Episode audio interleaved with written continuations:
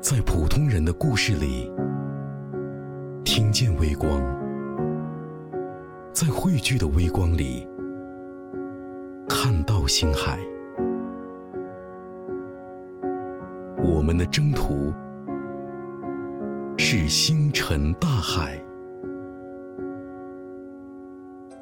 听众朋友，大家好，我是齐生，欢迎收听我们的征途是星辰大海。最近关注冬奥会的朋友们应该都知道，冰墩墩火了。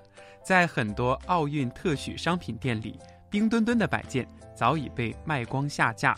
最近的新闻也是报道，许多的厂家正在加班加点的赶制冰墩墩。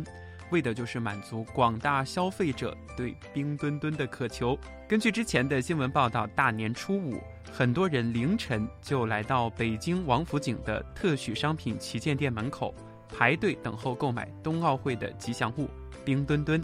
现场有人冻成了冰墩墩，也没有抢到冰墩墩，可见大家对冰墩墩的喜爱程度。已经抢到的人表示：“有墩在手，真幸福。”更多人感叹，实现冰墩墩自由实在太难了。在本期节目中，我们就来聊一聊新晋顶流冰墩墩。冬奥会的吉祥物冰墩墩抛弃了传统元素，充满未来感、时代感和速度感。冰墩墩是熊猫形象与冰晶外壳相结合，体现了冬季冰雪运动的特点。熊猫可以说是世界公认的中国国宝。形象友好可爱，憨态可掬。熊猫头部装饰彩色光环，这一设计的灵感源自于北京冬奥会国家速滑馆冰丝带。流动的色彩线条象征着冰雪运动的赛道和五 G 高科技。头部外壳造型取自冰雪运动头盔。熊猫的整体造型像航天员，是一位来自未来的冰雪运动专家，寓意现代科技和冰雪运动的结合。除此之外，冰墩墩掌心还有一个小红心，它的脚是内八字。冰象征纯洁坚强，是冬奥会的特点。墩墩意喻敦厚敦实可爱，契合熊猫的整体形象，象征着冬奥会运动员强壮有力的身体、坚韧不拔的意志和鼓舞人心的奥林匹克精神。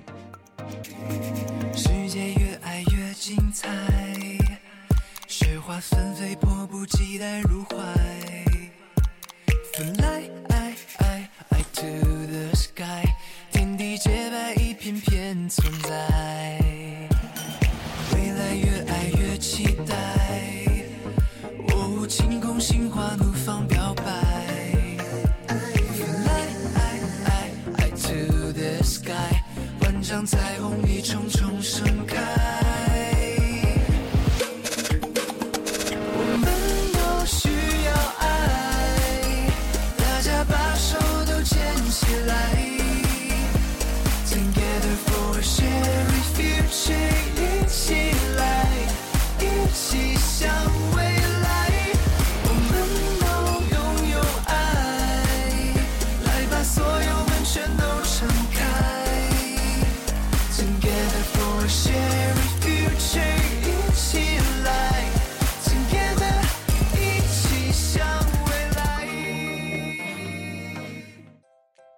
亲爱的听众朋友们，刚刚我们听到的这首非常好听的歌曲叫《一起向未来》，它也是二零二二年冬奥会和冬残奥会主题口号推广歌曲。一起向未来是十四亿中国人民的美好期盼，也是中国向世界发出的诚挚邀请。在奥林匹克精神的感召下，与世界人民携手共进，守望相助。共创美好未来。那么，在本期节目当中，我们一起走进冬奥会的吉祥物冰墩墩。最近关注冬奥的朋友们，应该都知道冰墩墩这个可爱的吉祥物了。那么，究竟它是出自谁人之手呢？其实，冰墩墩这个可爱的吉祥物不是个人的创作成果，而是集体的智慧结晶。纵观历届奥运会，吉祥物一跃成为冬奥顶流，可以说是前所未有的。更何况，这样有冰雪范儿的吉祥物，却出自罕见冰雪的南方团队——广州美术学院设计团队。对于设计团队而言，这也是一次冰雪奇缘。在二零一九年九月十七号，北京二零二二年冬奥组委会正式向全球发布了官方吉祥物形象。广州美术学院视觉艺术设计学院曹雪、刘平云等组成的十四人师生团队，历时近一年完成的冰墩墩获选。奥运会吉祥物如此火爆，应该是史上首次，卖到断货，全网刷屏，全球热捧。冰墩墩设计团队负责人、广州美术学院教授曹雪表示始料未及，整整十个月的奋战，从来自全球三十八个国家的五千八百一十六件吉祥物设计方案中层层突围，冰墩墩的火爆程度依然超出了所有人的预期。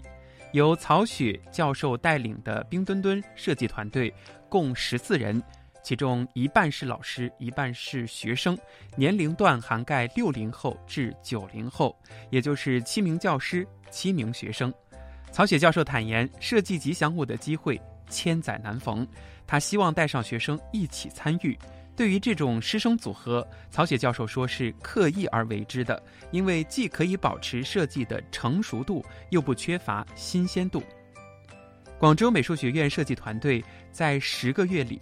设计方案历经二十一次大修改，无数次的小修改。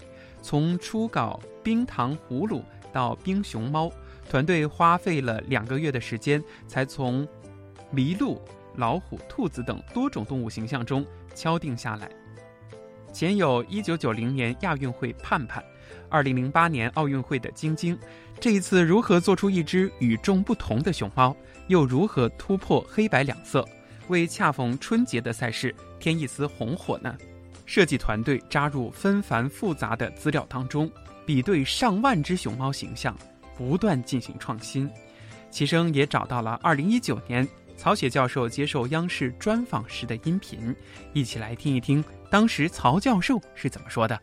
我们可以说，它是一个站位很高的一个熊猫，它的国际化视野，它面对世界和未来。我们也可以说，它是一个非常接地气的一个熊猫。我们希望它吧，我们希望把它打造成一个，塑造成一个，呃，叫所谓的人见人爱，各个年龄呃层都能接受的。如果大家稍微留意观察的话，不难发现，以往奥运会的吉祥物绝大多数都是纯毛绒的玩具，而这一次冬奥会的冰墩墩，它却拥有一件冰壳外套。我觉得有了这个冰壳以后，我觉得它的衍生品会非常漂亮，而且可玩性很强。呃，今天很多人，尤其是年轻一代的审美啊，它跟以前不一样。就以前我们做一个东西，做个毛绒玩具或者做个什么这个硅胶玩具，它都是一个单一质感、质地的一个东西，单一材质的东西。可是今天我们对于新时代这个审美要求啊，我们会发现，比如说小到一本书籍的封面。可能它采用的印刷术里面，包括尤其是国外好多说它就是这样，就有时候可能是一个皮质的一个东西，或者哪怕是仿皮的，跟一个金属的东西，比如说跟一个铜片一样的东西合成一个画册的封面或者一本书的封面。因为我们讲审美，就对比统一规律啊，产生了我们所谓的美感啊。所以我想，当我们的玩具外面是一层这个像冰晶状的那个冰壳，而里面是个毛绒状的东西，它又可以把它拆卸下来玩的话。我想那种体验是不一样的。可能大家会和我有相同的疑惑。如果最近您在关注冬奥，在看冬奥会比赛各项目的颁奖仪式的时候，都忍不住会担心，运动员拿着有金色树枝装饰的冰墩墩，在这么冷的天气，会不会觉得冻手呢？其实最近有相关的媒体就进行了报道，专门说明了运动员领奖时手里拿着的两边包裹了金属叶的冰墩墩，那个金属叶不是金属的，而是用棉花进行填充的，目的就是避免金属制品在大冬天会让人觉得手冷，可见本届冬奥会的贴心之处。在二零一九年八月的时候。冰墩墩设计团队专门到四川卧龙大熊猫自然保护区实地考察熊猫的形体和姿态。通过这次的实地考察，团队获得了两个非常重要的细节：一个是观察到熊猫的尾巴是白色的，之前呢团队的设计方案里边是黑色的；另外的一个发现就是熊猫的脚，当时设计团队为了能够正常的动作表达。设计的是 Y 八字形，但是他们在现场观察发现，原来熊猫的脚是内八字。针对这些细节问题，团队在回到广州之后，立刻进行了修改。当时设计团队还做了一个保密又有趣的小测试，以此来统计小朋友们对冰墩墩的喜爱程度。我还知道一个非常好的消息，经过了几百个孩子的测试吧，组委会没有告诉他们这是冬奥会的吉祥物，当然也签了保密协议。其中我们这个熊猫冰墩墩也在里面，各种动物、各种吉祥物，这个也没告诉他们要做什么。几百个学生就纯粹是是跟孩子们讲，你们在里面选个你们最喜欢的这个一个形象、一个角色。我们得到的消息是非常可喜，这个结果。同样，曹雪教授在接受央视二零一九年的采访时也坦言，接到奥组委的任务之后，工作强度和压力都不小。至于说工作强度，我用这样一个数据来说，从去年我们得到了这个要修改方案的这个任务开始，去年我们年底做的创作啊，就从今年这个一月二十一号吧，呃，得到这个消息之后，我们没有休息过一天。有一天接到电话，我我接到电话，那时候离春节已经很近了，说祝贺你们。当时动画组也说，你们估计春节是休不了了。呃，讲了这件事儿，说你们明天就到北京来。然后我们接到任务以后，呃，他要求年初九必须要把第一轮的第一次的修改方案全部要拿出来。我跟团队讲，我把他们召集开会，我说你们在座的人都不能休春节了。其实，在这之前，因为不知道有这么快有结果嘛，呃，各自都有他们的这个这个春节的计划的安排。比如说，我家在江苏嘛。我家在南京，但是呢，我父母这个因为没人照顾，就住在养老院里面，苏州的一个养老院里面。我答应他们这次好好陪他们一次，至少过一个一周的这个春节吧，对吧？以前平常我太忙没时间见他。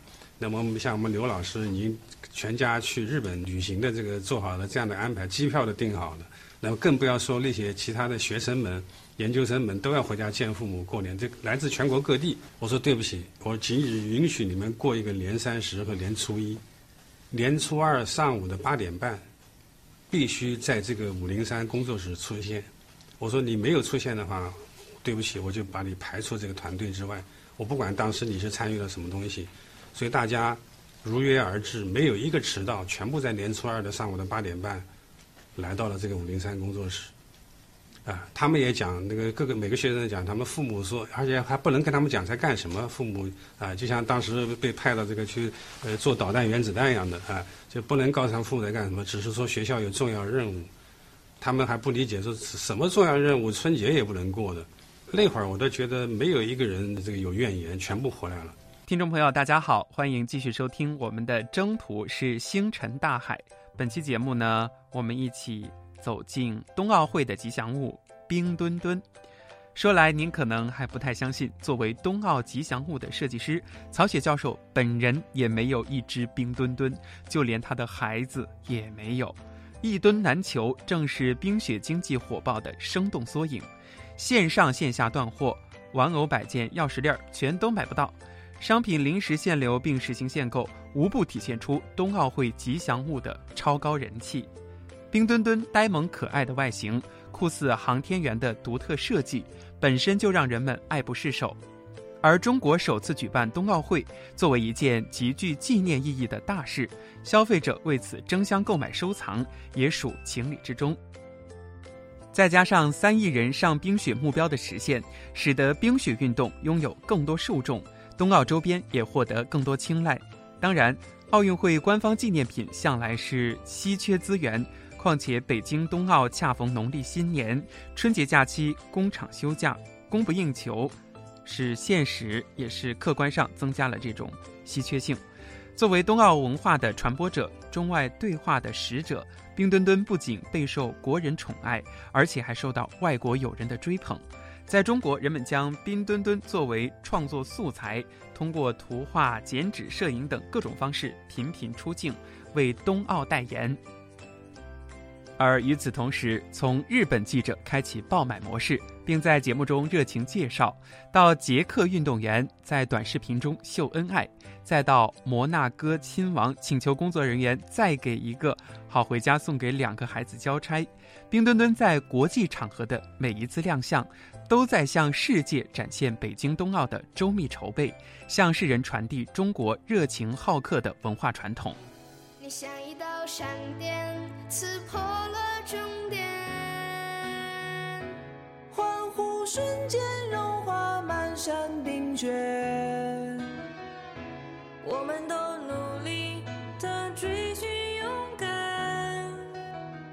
敢于挑战，敢于面对未来的一切。雪花盛开，世界自由洁白。火炬点燃，从此不畏严寒。雪花盛开，世界自由洁白。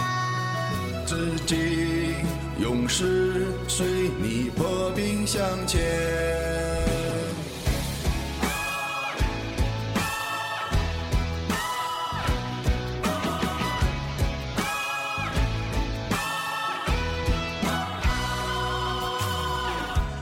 当你用微笑回我你的极限，喜悦瞬间传遍满山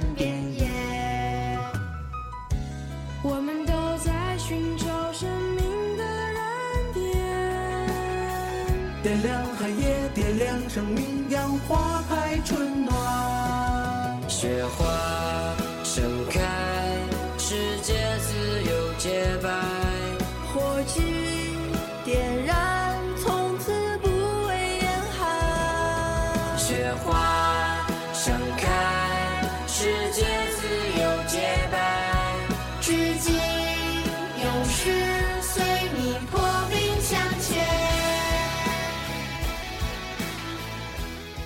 冬奥会的吉祥物深受大众的喜爱。其实，奥运会的歌曲也是奥运文化中一个非常重要的组成部分，在各方面体现了奥林匹克的实质精神。刚刚我们听到的就是此次发布的北京2022年冬奥会和冬残奥会颁奖仪式推广歌曲《致敬勇士》。这首歌曲的词曲都是2008年北京奥运会主题歌《北京欢迎你》的曲作者小柯创作的。听起来可以说歌词朗朗上口，曲调欢腾畅快，满载对奥运赛事的期许、对奥运精神的崇敬和对奥运健儿的鼓励。如果信念有颜色，那一定是中国红。在曲折坎坷的2021年，中国红不折不挠，立于祖国的每一个角落。首辆火星车“祝融号”与着陆器成功登陆火星。标志着中国航天事业又迈出了一大步，国家综合实力稳步提高。河南遭遇暴雨袭击，各地纷纷伸出驰援之手，齐心协力共度难关。东京奥运会，运动健儿身姿矫健，为国争光，满载荣誉而归。神舟十三号成功发射和在轨飞行试验顺利开展，标志着中国航天又一次创造了天地往返新传奇的完美开篇。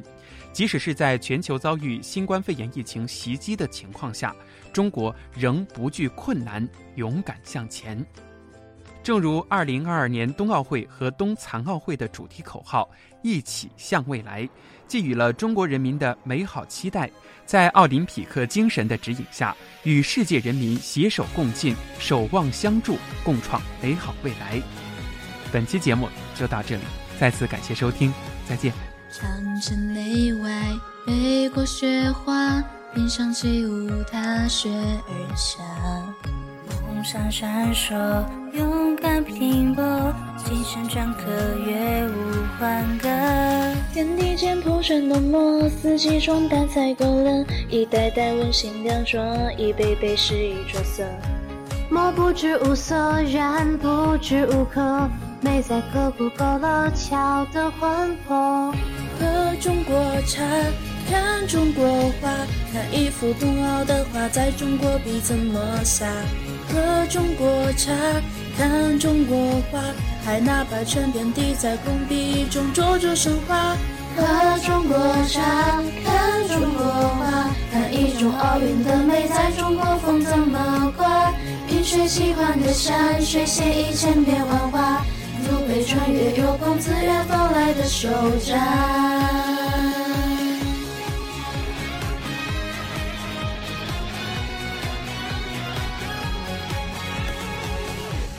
长城内外，雷波雪花，印象起舞踏雪而下，梦想闪烁，勇敢拼搏，精神篆刻乐舞欢歌。天地间铺陈浓墨，四季中淡彩勾勒，一代代温馨雕琢，一杯杯诗意著色。我不知无色，然不知物可，美在刻骨勾勒桥的魂魄。喝中国茶，看中国画，看一幅冬奥的画，在中国笔怎么下？